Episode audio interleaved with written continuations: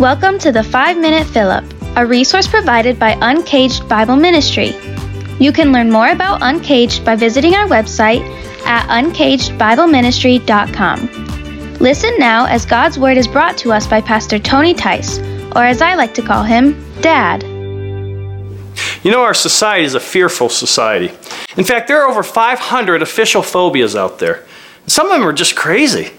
For example, hippopotamonstra esquipedalophobia, which I totally butchered that, by the way, but it means the fear of long words. Here's another one that I'm probably going to butcher arachabutyrophobia. It's the fear of peanut butter sticking to the roof of your mouth. Now, I hate that personally, but I'm not afraid of it.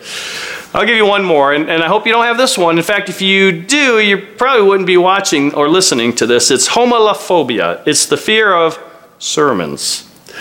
Well, my wife, Becky, she has a fear. It's a fear of chickens. Craziest thing. She's never been attacked by a chicken or anything, but she's afraid of chicken, even those cute little chickens. Now, me, I have two fears. I have snakes and airplanes, which to me, like, the worst movie ever made was Snakes on a Plane. I would never watch that. Now, fear can certainly be a bad thing. It can paralyze us from stepping out by faith when we need to. It can prevent us from doing those things we know we should do.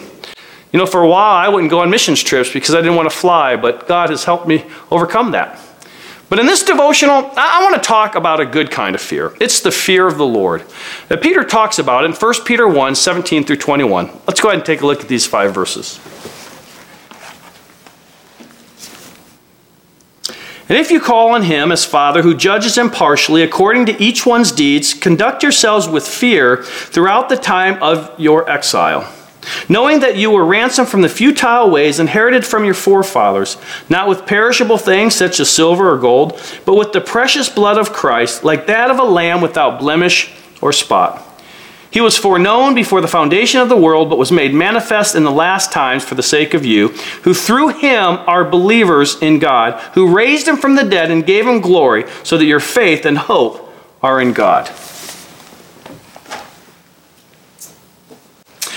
Peter says that one of the motivations in our spiritual walk is to have a healthy fear, the fear of God. It's not being afraid of God, there's a difference. You see, the fear of the Lord, it, it's a reverential awe of how good and holy God is. It's, it's treating with, with the respect he deserves. It's remembering our place. It's, it's always living under his authority in our lives.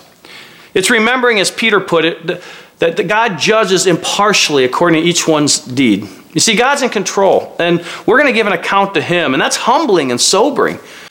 But it's also something not to be afraid of because Peter reminds us in this passage that we were ransomed from our futile ways by the precious blood of Christ.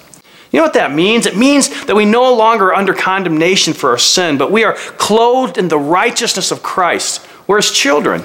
Yet He will correct us as a loving Father would do. So, are we living with a healthy fear of the Lord? treating him with honor and remembering our place. Yes, also living with the encouragement that the Father loves us so much that he sent his Son to down the cross for us. And because of that, we can come to him, this great and mighty God, with a confidence that he's our Abba Father and that he wants to hear from us, wants to actually spend time with us. How blessed we are. Let us find that balance of a reverential awe, of a fear of the Lord, but yet come to him with confidence as an Abba Father who wants to hear from his children, made possible through the blood spilt on our behalf.